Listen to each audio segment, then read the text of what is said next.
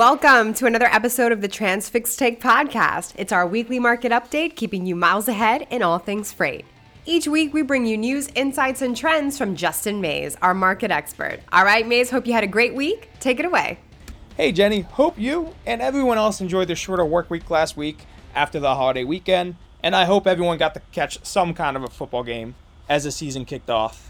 Well, Mays, I uh, unfortunately did, and my Jets lost to the Panthers, but go Panthers, I guess. What you got for us this week? Coming off the holiday, weekend capacity was in much better shape as drivers hit the road.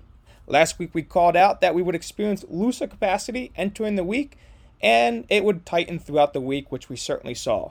More spot volume hit the market as the week progressed, putting a slight upward pressure on rates.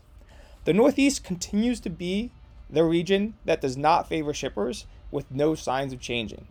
The load to truck ratio continues to be over 10 to 1 in all major freight markets within the Northeast region. That is 10 loads for every one truck. Wow, that's got to be some of the tightest capacity we've seen in the Northeast in, in a while. The Midwest is also holding strong in favor of the carriers, especially in the major freight hubs.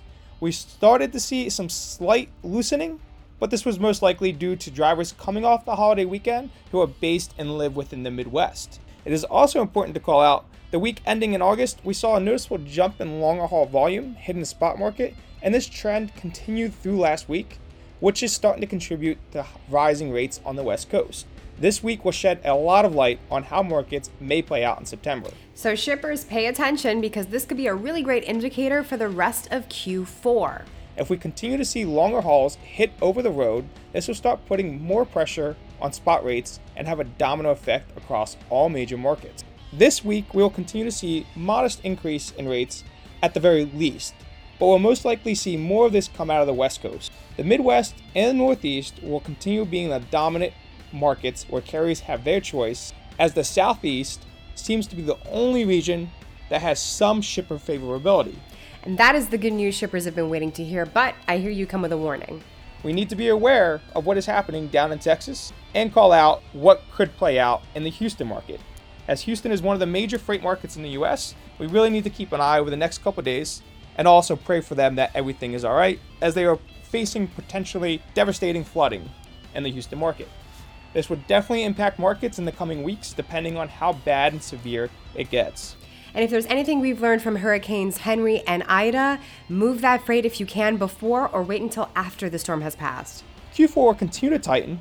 It's just a matter of will the normal seasonality shift be masked by the current elevated market, or what I would consider the new normal, similar to what we saw during POTUS season, or will the market show a more noticeable impact like we traditionally see?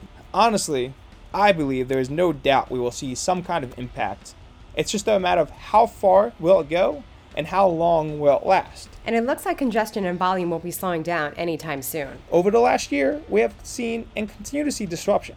We have talked about so many different factors from port of entry to new lanes being developed, but there are other trends we are starting to see and continue to drive Supply chains continue to be disrupted in so many ways that it's difficult to keep track of and put it all together.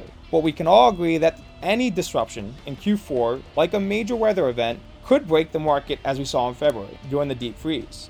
Keeping yourself aware and working with partners that provide different solutions will be key for driving through Q4 successfully, and that is where companies like Transfix really shine on bringing different solutions to you. Absolutely. And we are very excited to partner with you and bring you new episodes each week as we always do. And this week, again, is a very special week for us here in the transportation industry. It is National Truck Driver Appreciation Week. And as a special treat, every day we're launching a new interview with a changemaker in trucking. Yesterday we had Pierre Laguerre on from Fleeting, and today we have Tawana Randall from Leading Ladies of Logistics and Gold Star Logistics. Enjoy that episode and drive safely. Bye.